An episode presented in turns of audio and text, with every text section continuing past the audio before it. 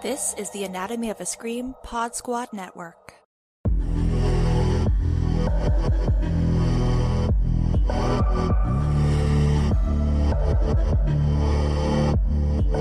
Welcome back to Sexy and Surreal, a David Lynch and David Cronenberg podcast. I'm Joe Lipsett, and I'm joined as always by Terry Menard. Hi, Terry. Hey, Joe. And, you know, I, I feel like Lynch has given us a bunch of zigs and zags with his work, and this mm-hmm. is the mm-hmm. first time that of these initial David Cronenberg ones that I feel like we're getting that kind of zag that I'm not used to with his work. Hmm. Yeah, folks, we're talking about 1981 scanners, and I'll confess this was a first time watch for me. I knew about the infamous head exploding sequence, which I didn't realize happened quite so early in the film. But oh my god, uh, I made the same note, Joe. I was like ten minutes in. What? I thought this was like the the kind of climactic moment or one of the like, you know, maybe midpoint type moments. No, it's uh it's happening right in the right in the outset. Yeah. I mean, it's a good way to hook an audience, right? And obviously there's a reason it's gone down in history as like the most memorable part of this film because you see Dick Smith's gore effects like they're pretty freaking great, right? Oh, it's fantastic. And this, I mean, you know, before this was my first watch as well. And before watching this, yes, that is the only thing that I would know about this movie. Oh, it's the movie with the infamous head explosion mm-hmm. that you see as a GIF used on social media now. All the time. All the time. yeah. I feel like I understand why more men might have gravitated to this or why certain sci-fi fans would really say like, oh, this is a memorable film. As someone who likes the weird, sexy parts of David Cronenberg's filmography, I did find that this one is a little conventional and it's a little, I don't want to say surface level or shallow, but it very much feels like like if I didn't know that this was a David Cronenberg film, I might have said, "Oh, it it's just a generic sci-fi movie." Uh, sometimes, Joe, I feel like we are sharing a brain because I literally, as I was watching this, I was like, "Okay, this is this is fun." There's some really there's a neat, really cool car chase. There's a cool yep. escalator chase. Mm-hmm. Uh, there's some explosions. There's some gore. There's some great great effects by yep. by uh, Dick Smith. But I mean there's just nothing here, right? Like there's nothing to hang our hats on. no, I mean I can I can totally see. So we're getting into the 80s. This is 1981 and so we're starting to get more into the practical effects heavy type of decade where mm-hmm. like it's like what kind of gooey gross disgusting practical effect can we throw on the screen? Sure. And so I can see that this is sort of a turning point in terms of like Cronenberg has more money to play with. I'm I'm assuming with this because it looks more expensive than his earlier work, and there's some mm-hmm very in your face effects work that I'm sure cost a lot of money. Yeah, this one has a 3.5 million dollar budget. It ends up making 14. So it's it's quite a success for him, but yeah, compared to like the hundreds of thousands of dollars or like the 1 million I think he spent on Rabid, this is a step up. Absolutely. And so I can see as you were saying that that uh, this would kind of appeal to a certain subset of men going to grindhouse theaters or going to I guess in the 80s this would start to be maybe played in the movie theaters as well well. So like mm-hmm. having like that aspect of it, I can absolutely see why this would grab the mind of some young teenager, maybe even younger, sneaking into an R-rated movie. Mm-hmm. Like I can see that this would be that, but for someone like us, where we're going through his uh, filmography and seeing a lot of movies that use telepathy, mm-hmm. shadowy government organizations.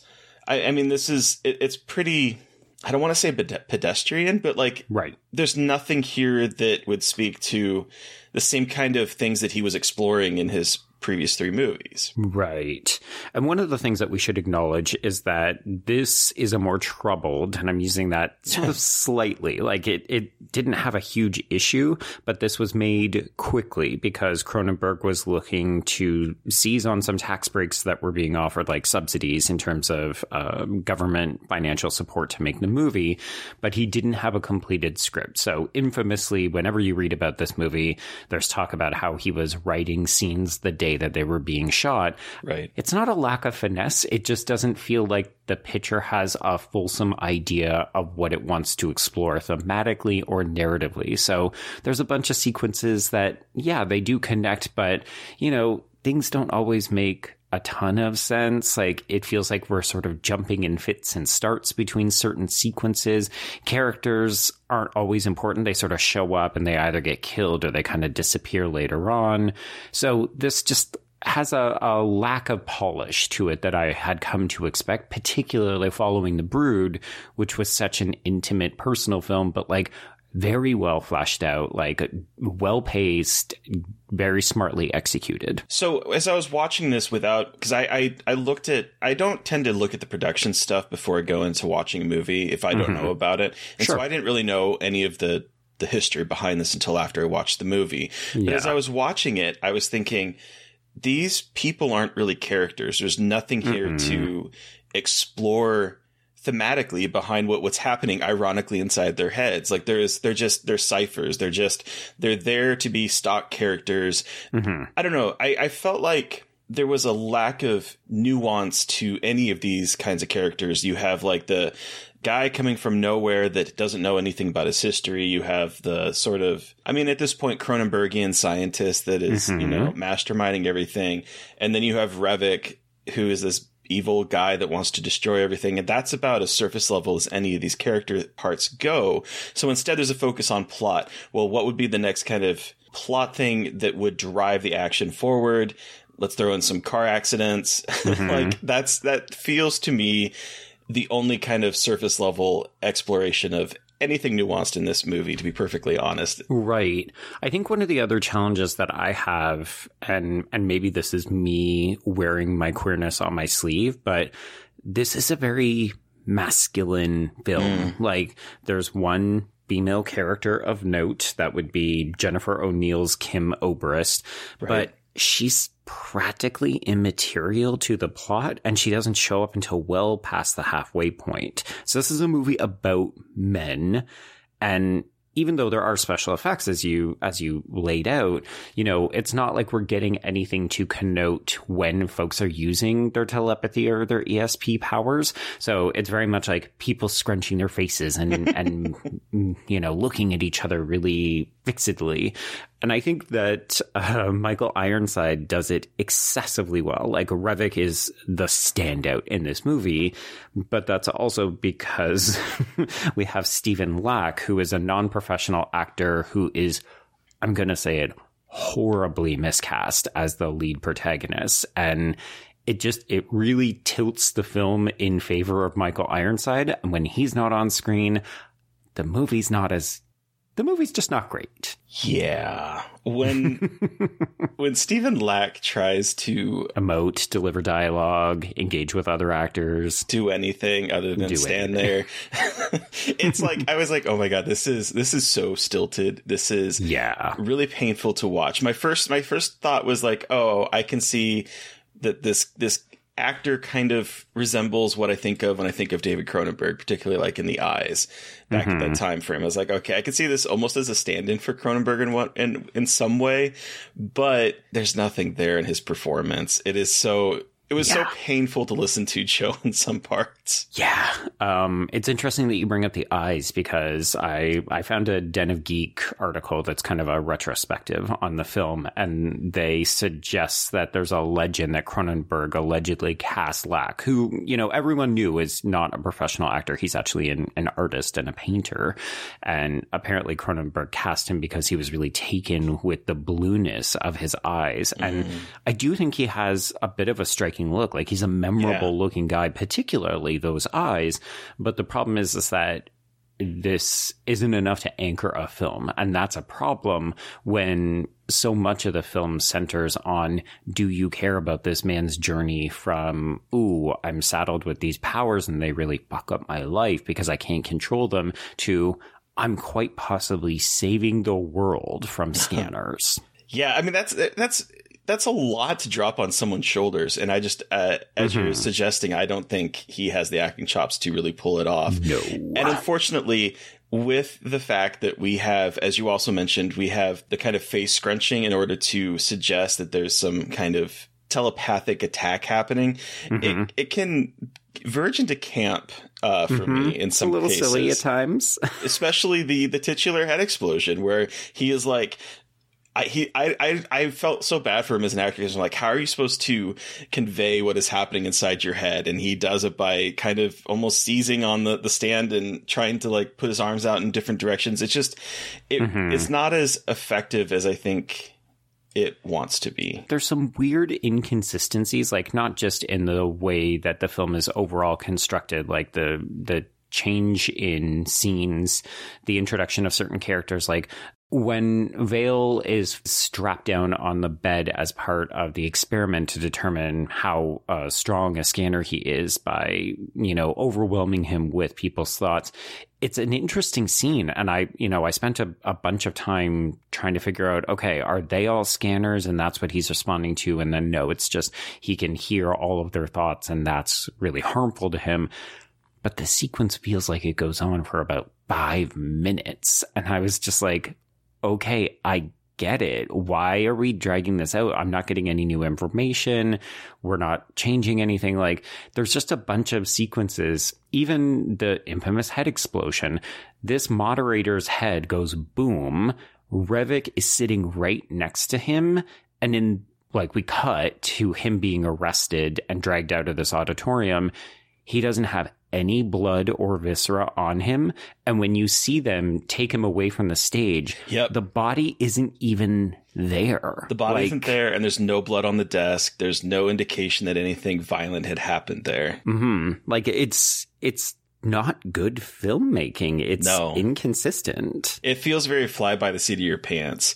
Mm-hmm. Which, to go back to the, it's not the opening, but almost the opening scene of, of him being strapped to the bed and people are coming in. I thought mm-hmm. that it does a a good job in the initial point where like they're walking in and everyone is sort of like talking. And I thought people were just, it was like background noise. You know, it was just people right. coming in and having like that kind of crowd conversation that happens as people mill about mm-hmm. to get to their seats.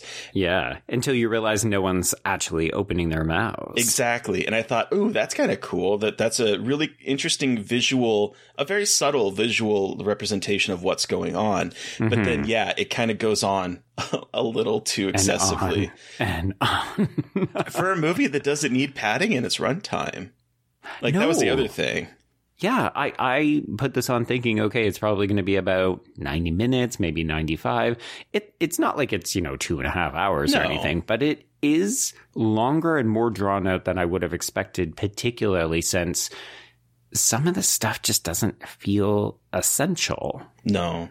No, it doesn't feel essential. And I think the other problem I was having as I was watching this is I was like, I've seen this before because this is a this is the X Men. Mm. Revok mm-hmm. is is Magneto. like, yeah. And even, you know, I in this Den of Geek piece, they say, you know, it seems like Cronenberg was maybe influenced by some of De Palma's recent films, like The Fury and yep, Carrie. And Carrie. Mm-hmm. And I was trying to think of when uh, Firestarter was written because I know the movie didn't come out until late later in the 80s, but I can't remember when the book was written. Yeah, so Firestarter was released in September of 1980. Mm-hmm. So, I mean, I would think that if you are riding on the, you know, the fly of your pants and just going as fast as you can, I mean, this this is kind of a movie to crib from, and it does feel as if it does feel like there is a connective tissue here. Mm-hmm. Shadowy organizations and people with abilities to do different things. Right. And you know, you you raised the point earlier that some of these are familiar Cronenberg motifs, right? Like mm-hmm. we've seen his obsession with scientists. We'll continue to see that in some films to come, right? And this idea that there's a, a bit of a conspiracy, like people with powers that we can't quite explain that have like intense physical damage uh, to them. It it all works in what he's interested in exploring. So it's not it's not that this is completely derivative, and I think you and I watching this for the first time in 2023 is also extremely challenging because Absolutely. we have seen other films do this kind of thing. And, and some of them are actually indebted to this movie because it is a cult classic. It's got a couple of sequels, a couple of sidequels, spin off kind of titles. So it's not as though we're watching this and saying, "Oh, well, he's just cribbing on everything." Like sci-fi does this, right? Like we we tease and pull from other texts, and then other films and and books do the exact same thing. It's just I don't know, Terry. This just doesn't feel essential enough for me. Like when the film ended, I was like, what are we trying to do with this? What are we saying? What are we exploring? And it just feels like it's a shadowy conspiracy. Like it, it's a bit of a espionage movie with telepathy. And that's fine. Maybe that's enough. But for me, looking at some of the other films that Cronenberg makes, it just, it doesn't stand out. No, it, it, it does not. And yes, I, I do want to, I do want to to kind of piggyback on what you're saying, yes, the problem is watching this in 2023 when you have a bunch of movies. Like, for instance, Joe Begos's uh, The Mind's Eye is obviously mm-hmm. cribbing from this and Firestarter. There's a right. lot of movies in between these two that uh, we have probably seen or that have riffed on various aspects of this. And so I think that when you start to like see that history before you saw the original, if you go back to that original, sometimes it can give you kind of like a oh deflating type of moment because right. it's become a trope at this point, or it's become yeah. something we've seen all over the place. And so I do think that that is an issue here. My, I guess my problem is, is that coming from The Brood, which I felt was a very deeply personal film, mm-hmm. even though there's like, there's, there's a almost clinical detachment to the, some of the ways that, that I find Cronenberg films things. Yep. I would not call that movie detached at all. And we go from mm-hmm. that to this, where it just feels like we're watching this unfold and we're keeping all of the interesting internal things at like arm's length. We're not right. really exploring what does it mean for this man to find out that, you know, he was given a drug as a as a fetus and has become like a powerful person and has his brother. Like that's information that's dropped at the last moment and then the movie is over. There's no mm-hmm. exploration of any of these internal conflicts that should have been bubbling throughout this entire film. And I think it's because he had to keep writing and like, well, what's going to happen next and what's going to happen next? And you're filming it. And so you don't get a time to go back and finesse any right. of those more interesting things that you might discover by the end of your first draft. Hmm. Yeah, it's hard not to generalize because we have the ability to look at this in hindsight, right? But mm-hmm. jumping from The Brood, which is well received, but it's still a very Canadian movie. It it doesn't do like fantastically well at the box office. It does fine. Mm-hmm. But like then to jump to this, which gets American distribution, earns a bunch of money, becomes a cult classic, but it also doesn't tackle the sort of intimate, thematically heavy stuff that Cronenberg has been exploring in some of his earlier, more personal works. This feels like what happens when you step into the big leagues. You start to try to make more conventional studio slash genre fare. It's like, yeah, you got more money, but you also had to make a slightly more conventional movie. And the things that make your earlier work so fascinating and so compellingly you end up getting sanded off so that you can sell a movie to a mass market. Tales old as time. You find an artist that you like, they hit it big and all of a sudden the music starts to be sanded down to to hit those four corner marks of mm-hmm. of what people need to to sell music or to sell a movie. And yeah. I think that might be the case here in, in some way. I will say that this poster, this original poster of mm-hmm. Revok with the veins going up his arms and his eyes white was an indelible image on my youth. And I remember mm-hmm. seeing this this movie probably the most, besides maybe The Fly, in my VHS store and being like, what is this movie? Yeah. Yeah. And when we finally get to that moment, you know, like I'll, I'll confess I'm more drawn to the sexual stuff, the mm-hmm. the intimacy of like male female relationships and how that blurs when you get into body horror. There's still body horror in this movie, oh, but yeah. it does feel like it's driven more by the kind of espionage conspiracy angle, and that's fine. It's it's not my preference when I think of Cronenberg, but if you if I can remove myself from my love of some of his other works, I do think a lot of this is fine. It's just that it's not scratching that itch. But then when we get to this finale, like this two minute showstopper telepathic battle as they're, yeah, like raising veins and causing like warping and bleeding and eyes bursting and chest cavities leaking and stuff. Not only does it look fantastic because of the practical effects, but it is like hugely compelling to watch, even if we're still doing a like, oh, like I'm just staring at you really intently it it is very exciting as a climax to a film. Absolutely. I was I'm always impressed by what people are able to do with practical effects, particularly as we're getting into the the start of this decade that would mm-hmm. be obsessed with trying to nail the kind of goopy effects that this movie is starting to spearhead. Right. But like that final scene where the veins are starting to enlarge through the through their faces and things, mm-hmm. I'm like, this is really well done. This is an incredibly yeah. crafted moment. It's so cool. His his him peeling his his his face yes. off with his hands. I'm like, okay, poltergeist. Oh. Where are we taking that from? I loved that because yeah, at this point we've seen you know the kind of like ruptured arteries and raised veins and it does look like honestly, I was kind of shocked that they were able to achieve it. I kept waiting for like a cut or something yes. so that we could we could fake it and like put an appliance on the actors' faces. And we're just watching it happen in real time. And I, I was like, oh my God, movie magic. How are they making this happen? But then, yeah, when he oh boy, when Vale starts to tear off his face in chunks, mm-hmm. Terry, I was in gore heaven. I was too. I was like, finally, we're we're getting to the stuff that like I was I was excited to see because like again, all I knew about it was the head exploding and that image from the the cover of the VHS, and I was like, when mm-hmm. are we mm-hmm. getting to that point?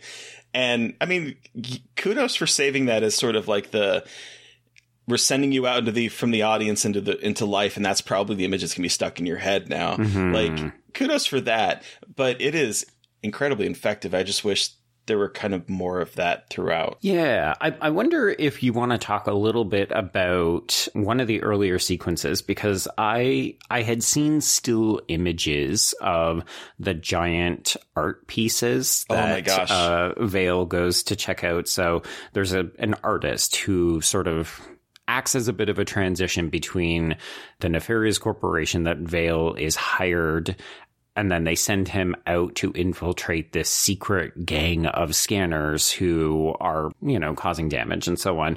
And the go between is this guy named Benjamin Pierce, who we have seen this actor, Robert Silverman, in a couple of other Cronenberg films. Most notably, he was the guy who got outcast in the Brood, right? Oh, that's right. Yeah. Mm-hmm. Uh, also notable queer connection. He is, I believe, bisexual in real life because okay. he his Wikipedia page says that he married a woman and then they presumably divorced and now he has a male partner. Oh, good for him. Yeah, but I I love when Vale goes to his art studio and this guy, all of his work is basically him trying to address the mental effects of being a scanner and being overwhelmed all the time. So it's like bodies and minds and heads and stuff merging and like things leaking out of them. And it's quite evocative art this was my actual favorite part, of the movie, to be perfectly honest. That okay, there, there's the the sculpture with like it's a man with these red strands leaving yeah. his head up into a cloud of I think demons, from what I remember. Mm-hmm. Sort of like floating up and above him. And I'm just like, this is incredibly I mean, you said the word evocative. That's the, I think that's the perfect word to, to, describe it. But all of that, that artwork. And then when he goes to his, his place and there's that giant head that has been turned yes. into a, a, room of sorts under, like inside the neck behind uh-huh. it. I was like, this is fantastic. This is, this is the kind of production design that like I always, without knowing anything about Cronenberg really was, was a tribute to Cronenberg, the sort of just the the way it looks just is evocative of what myself not really knowing Cronenberg would, would have thought a Cronenberg movie would have. Does that make sense? Mm-hmm. Yeah. like, you know his reputation. It precedes him, maybe if you're not as familiar with his work. And when you hear about it, you think of images like this. Mm-hmm. I think of the, the opening mall that is like retro, but also mm-hmm. modern at the same time with a lot of red. Like, I think of that. And then I think of this, this weird ass art barn that has like a giant head that's been fashioned into a bedroom. Like you do you. Right. Yeah, and then of course it ends up becoming a set piece because uh. Revok's assassins have infiltrated this, and uh, I love that when Vale ends up using his powers, like he's he's clearly not in control of them for most of the film because he's either tried to suppress them or he just doesn't know how to deal with them. And here we see him cut loose. And I love the image of one of the assassins literally just getting thrown through the air thrown. and crashing into this head. Yes. And then he just steps around him and out into the open. it's it's kind of like a cool character moment, honestly. Mm-hmm. But it's also again, you know, there's some interesting little thematic things there. He's getting thrown into the head of the person that you know, so it's like there's there's this idea of the mental inside and the head cracking right. open. And so it, it works from a visual storytelling perspective but it's also just a really kind of cool character beat. Hmm.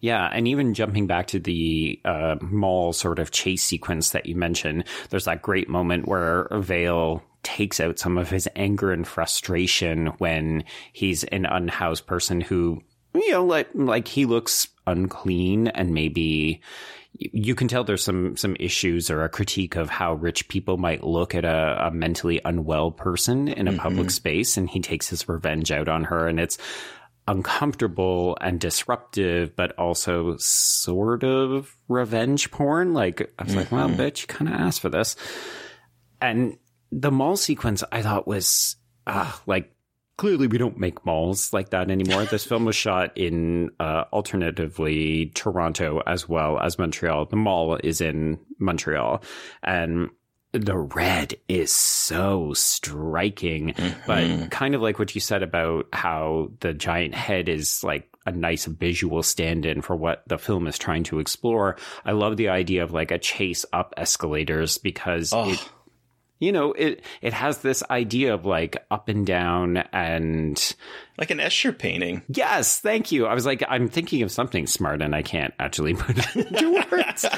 but yeah, the, this idea of I think it's also a bit of a funny commentary on like sicking scanners on each other, right? Like it's a no win situation, and when you're balling up and down escalators, it's like you're not actually making any ground up. No, uh, exactly. But it is a really cool visual moment, particularly mm-hmm. when he's hanging on the outside of one, trying Ooh. to go up and then you also have the added complication of being hit with a dart, and so you have mm-hmm. like a mm-hmm. ticking time, and you are just yeah. literally because they're escalators going in one or two directions, and there's nowhere else for you to go. Mm-hmm. Yeah, I I enjoyed uh, some of the chase sequences, and then also I think this is kind of the most bombastic we're going to see of Cronenberg in terms of like action sequences. Cause you mentioned earlier there's a car chase scene and we're also seeing people like getting lit on fire and people getting blasted with shotguns a lot in this movie. It's a it's a very appropriate 1981 movie because mm-hmm. there is a mm-hmm. lot of I, I, love there's a there's a moment where a van pulls up and the windows open up with like oh, these yes. slats and shotguns are sticking out and they're being shot. Like it's it's very bombastic and that was the very first note. Very first note I took about this entire movie was bombastic opening music with stark green credits. And mm-hmm. I was thinking this is not what I'm used to for a Cronenberg film. It's right. very in your face. And uh, originally it was supposed to be even more in your face because I guess from what I understand that iconic head exploding scene was supposed to be the opening moment and it turned oh. off preview audiences. And so they moved it in 12 minutes so that it, hmm. so from what I understand that was supposed to be the opening moment. And huh. talk about even more of a bombast. You go from this huge score by Howard Shore that is really good, mm-hmm. but it's very much what I don't associate with the movies that we've seen so far. Mm-hmm. And then you, if you were to go straight into that head exploding scene, it's a lot, but it sort of is, is beckoning into a new decade of, of movie making. Yeah, a new decade of movie making and also the shift in Cronenberg's career. Like mm-hmm. we we talked a little bit about how the Brood feels like a baby step in that direction because we're recruiting big name Hollywood stars. Yep. And this one doesn't really have that. Like Michael Ironside, I I don't know how well known he was at this time, but the movie feels like a more deliberate attempt to be commercially accessible to mainstream audiences. And while I think Cronenberg almost leans a little too far into that idea, we'll see a, a better balance of that Canadian sensibilities in terms of the subject matter, the thematics, and then the more audience savvy commercial casting and also subject matter as we move forward. So this is like a fascinating bridge film, even though I don't love it as much as I've loved some of the other stuff he does. And I was thinking as I was watching this, because uh, it feels very American. Mm-hmm. Yes, and it absolutely. feels as if a lot of the the Canadian aspect that we've seen in his previous three movies has been kind of shaved off to make it seem more Americana as opposed to North American. Does that make sense? Right. Like it doesn't, I didn't, I, I, mean, I'm sure that if you lived in the places where this was filmed in Toronto yeah. or Montreal, you would note, oh yeah, this is Canadian. But as someone that is not from Canada, I'm like, this feels just like an American blockbuster. Yeah. And one of the ways that you can tell is this film doesn't actually have a setting. So in some of other, yeah. So in some of Cronenberg's other films, they've specifically said that it's either Toronto or Montreal. Here, they're deliberately not saying. So you're right. There's, there's some iconic locations. If you know the cities or if you lived there at the time, you would recognize them.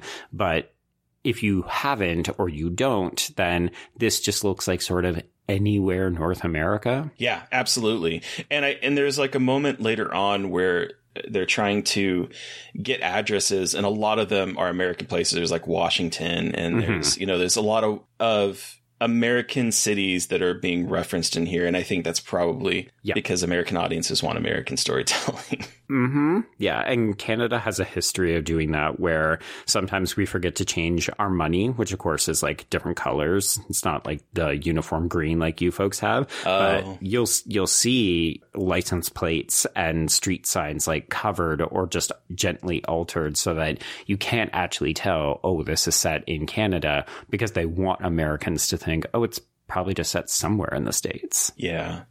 Okay, so one of the through lines in here that actually did sort of work for me is mm-hmm. the focus on these scanners as not being human. Oh yeah. Mm-hmm. Because we get kind of an interesting and it's it's subtle and i think that's probably again because the script is being written on the fly but there are some moments in here that that sort of speak to that because when we first are introduced to vale and he is looking like an unhoused person and he is walking through stealing you know taking stuff out of the trash can and eating it yep. he's being given looks by the the rich women that are sitting there and we get in her mind and she says or i think it's her but i can't remember but there's a line that is said how do they let creatures like that in here? Yeah. And referring to him as a creature is something that continues throughout this because then later dr ruth is talking about these creatures referring to scanners. Mm-hmm. and so there's this idea that they are more powerful than humans and they have their mind unlocked by this drug and they were born human but we are not con- comparing them to humans. We are looking at them mm-hmm. as less than or something that has to be quelled or exterminated like rats or like other, you know, nuisance creatures.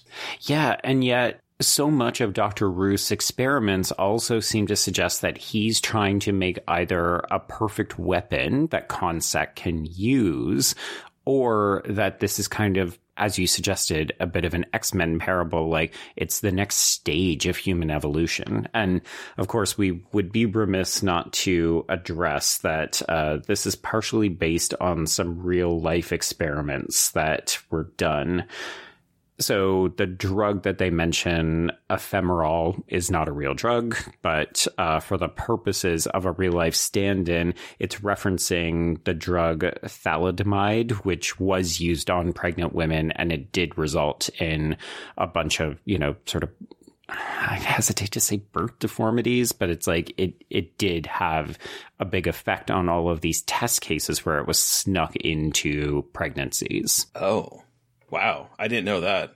hmm I was like getting Im- images of like MK Ultra, which I don't think at Yes. this time Mhm. was like out in the open. I think that was revealed later, but like it was happening hmm from from like the 50s into like the early 70s. Right. Yeah. And and it's the exact same idea, right? This idea that shadowy companies are up to no good. It's our slight fear of science in a kind of chemical warfare sort of way, but like us as casual people could be on the front lines depending on if you're in the wrong place at the wrong time or so on. So yeah, it's it is feeding into that kind of I don't want to say Cold War paranoia, but very hmm. much this is appropriate for the time, like 1981, where we were very uncertain about can you trust corporations and like certain types of chemicals and that kind of stuff. Yeah, and I also think that there's an interesting through line with the idea of this private company making mm-hmm. biological weapons, Yes. but also um, the sort of incestual way that companies are linked because we have we have this this ConSec for this entire the entirety of this movie, and then we get introduced later on to um, Just a rival company that's doing the exact same thing. that of course Dr. Ruth uh, once owned. Mhm. and so there's like this idea of moving starting a company working on on bio things and then moving on to form a different company and that other company is still continuing on even without your knowledge and so we we get these these companies that are meant to be a capitalistic creation thing but they're embroiled in the art of destruction and the art of making some new kind of weapon that some government can use to overthrow some other government. Sure. And it, it directly anticipates the reveal that Revok and Vale are brothers. Yeah. Yeah. Maybe one final thing that we could talk about, and let me know if you want to talk more about the music, because obviously you mentioned it, and I didn't really uh, allow you to elaborate a bit more on Howard Shore's very different sounding score. But I guess the the other memorable sequence in here is the sort of patently ridiculous sequence where Vale uses his scanning power on the phone line Oh to destroy a computer.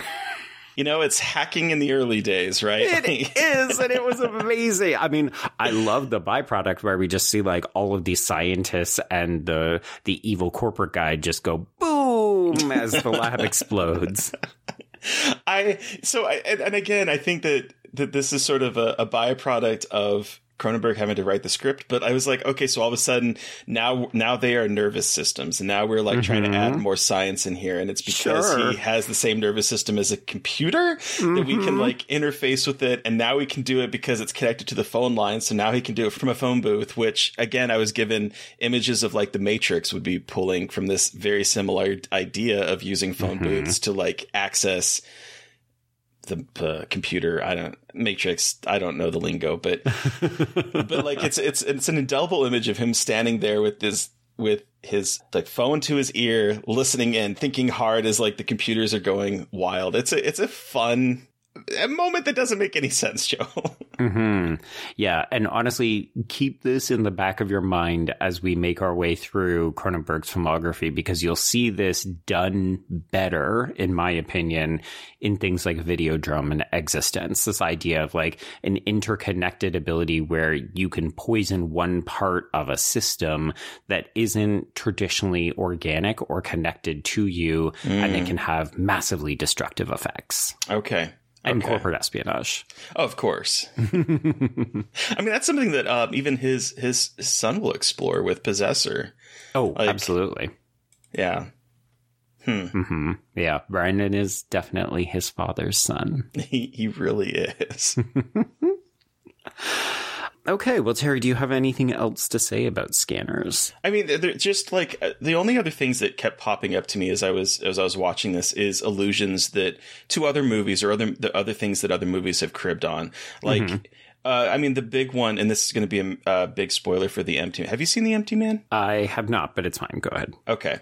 Well, so if you don't want to have anything spoiled about the Empty Man, there is a moment where uh, just skip ahead a few seconds, but there's this moment where Vale is talk is confronting Dr. Ruth and he's finding out about, you know, that he is his son, right? Mhm. And or, or there's that moment where um I can't remember who said it. I, I think it was Revok said it. You were kept on ice. They thawed you out. You've been monitored Yes. every day of your life. And this is literally the empty man. This is literally what Oh. happens in the empty man. And so there's all these little illusions and all these little things that are that come off this movie that I'm like, oh, I can see this as being Matrix. The Matrix was influenced by this. A few Right. the, just a year later, um, and probably is filming around the same time. I would I would imagine, but this feels almost like a, a the Blade Runner, like a Blade Runner Yeah. movie, just like with that sort of noir aspect that's going on here, with the kind of shadowy things that are happening and going after you know, some person that is not doing things that are good and having to send someone after him that might be the same kind of person. Like, I don't know. Mhm. There's a lot of that stuff as I'm watching this and I'm like, I can see where all of these movies are getting kind of the same ideas that, Right. that Cronenberg might be trying to explore here. It's just unfortunate to me that this movie isn't, didn't have enough time to percolate into something bigger than I think that it, it could have ultimately been. Yeah, yeah, I, I feel the same way. I think there's good bones here. There's some really Mhm. intriguing ideas. It just feels, yeah, like Cronenberg was writing on the fly and he didn't get to do the usual polish that we would expect of him. Like, we had money, we needed to film this, we needed to get it out. I'm not surprised that it ended up becoming a big hit because of things like the special Right. effects and the timeliness of some of these themes, but it just doesn't have that same weight that I was hoping for. But, you know, when I was looking through the Wikipedia page on the film just to get a sense of like what has been influenced by what has been influenced by this or what its legacy is, it's intriguing that yeah, not only do we have sequels and spin-offs and other things, but they have tried to remake or turn this into a TV show I think no less than three times. Yeah, I, I, I did see that. I the television attempt. Darren Lynn Bousman was going to direct it at one point, which would have been thank you. not great. It's no offense, but I mean, no offense, but Jesus, no, thank you. but I was also kind of curious because I so I think I own a copy of Scanner Cop because I believe that Vinegar Syndrome put it out, and I Yep. did not realize that that was in some way tangentially related to uh, the scanners. And I've I, I mean I can't imagine if you haven't seen the first one, you haven't seen any of the sequels. I'm assuming, right? Mm-mm, no, this Yeah. is my only take on this property. Yeah, same. But I do think I, I did kind of want to look to see if I did have Scanner Cop and break that open because I it's it's wild. I like this universe, and I know Mhm. that David Cronenberg has nothing to do with the other the other movies whatsoever. No. But I like the universe that's being built. I just man, it's just a shame that he didn't have time to tinker with it. Yeah. Uh, so I, I just did a quick search as you were elaborating on that, and it does look like the latest attempt, a TV show at HBO, is maybe still going ahead because the Oh. news article is from September of last year. So Oh, uh, we could still see a new take on this property, and it's apparently being developed by William Bridges, who has been involved with Black Mirror and Stranger Things. He's uh, Oh. the writer, executive producer, and showrunner. And then Yann Demange from Lovecraft Country is going to direct and executive produce. oh, well, that could be interesting. Yeah. Yeah, because I, I think you're absolutely right. Like the fact that this, as a, a concept, like, you know, evil telepathy, as you said, Firestarter immediately comes to mind. But there's there's a lot of juice in this idea, and I Mm. could definitely see it as a, a kind of limited series or even something where it's like, yeah, let's make this man a weapon and send him out. Aren't they also doing a Dead Ringers TV show? So isn't is is this like the new thing to do? Uh, by the time this episode drops, Dead Ringer will already be out. And Yeah. yes, uh, so, you know, Cronenberg as a TV property is definitely a thing. Hmm. Interesting. Okay, so Terry, if people would like to chat with you about scanners or cop scanner, Scanner Cop. scanner cop, uh, how would they get in touch with you? Uh, for as long as it, it's up, you will find me at Twitter at Gayly Dreadful, um, Instagram as well, and uh, I don't post on TikTok, but I do look at hot men on it. Um, what about you, Joe? If people wanted to talk about some of the gnarly uh, practical effects in this movie, where would they find you? Oh God, yes, please do. Re- refer me to other ones of this ilk. I can be reached at B Stole My Remote, and that's the letter B. And of course, we'll thank the Anatomy of a Scream Pod Squad Network for hosting the show. So, Terry, this is technically the end of our first season of a Sexy and Surreal. We're going to take a bit of a breather so that we can get ahead in terms of recording. But um, I'm excited because when we come back, we're back on the David Lynch side of the podcast. And it's Twin Peaks time, baby. Oh, yeah. I'm excited for this one.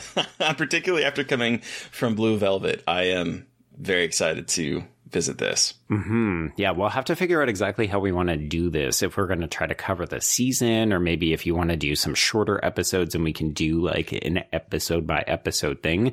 I don't know if we'll need to go into season two, or maybe we can just kind of like casually address it. But I think it might be worthwhile to to think about covering at least season one of the show, which will take us into 1990 on the Lynch side, but it, uh, it, it's a good year for him because he also has Wild at Heart that year. Ooh. Okay, yeah. So, folks, uh, we'll take a little bit of a breather, and when we resume, we will be talking about season one in some capacity, either episode by episode or a season breakdown. Twin Peaks guess that's my cue to stop the recording.